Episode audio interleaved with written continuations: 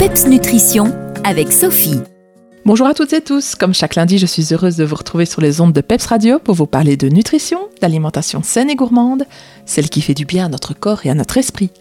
Je m'appelle Sophie, je suis pharmacienne spécialisée en nutrithérapie et créatrice du concept PEPS Nutrition. Le sucre fait partie de ces aliments dont on sait très bien qu'ils ne sont pas bons pour notre santé, mais rien n'y fait. On ne peut pas s'empêcher d'en manger. Le sucre est partout et parmi les substances les plus addictives, or on le considère comme totalement banal. Les bonnes résolutions ne suffisent pas face aux aliments qui en contiennent en excès. Et surtout, la moindre tension ou contrariété vécue va nous pousser à les surconsommer. Alors comment faire pour se mettre des limites?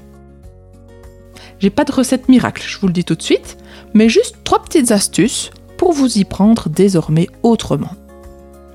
La première, elle est très simple.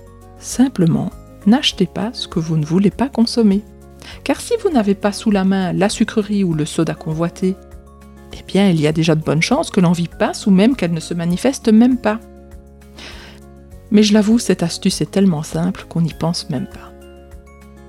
Et puis la deuxième astuce, c'est de ne pas créer d'interdit, mais de rendre la consommation plus spéciale, plus chère, plus exceptionnelle, et peut-être même aussi plus qualitative. Faites-en un luxe plutôt qu'un automatisme. Par exemple, si vous aimez le chocolat, privilégiez la qualité à la quantité. Allez dans une chocolaterie artisanale, et c'est pas ça qui manque dans notre région, plutôt que d'acheter en grande quantité des chocolats de piètre qualité et à bas prix. Et le moment venu où vous vous offrirez ce luxe, prenez-en bien conscience, savourez et dégustez votre chocolat, en prenant le temps de le manger, en décodant toutes les saveurs qui le composent, et surtout en mesurant le plaisir qu'il vous procure.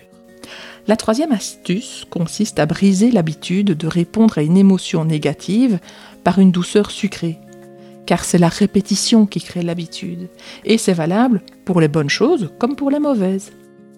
Avec des substances addictives telles que le sucre, c'est encore pire. L'habitude s'installe encore plus vite.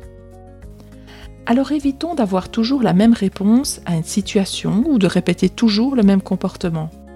Ça veut dire en pratique que certains jours, on s'autorise à craquer pour un petit sucré, bien choisi, et que certains jours, on ne se le permet pas.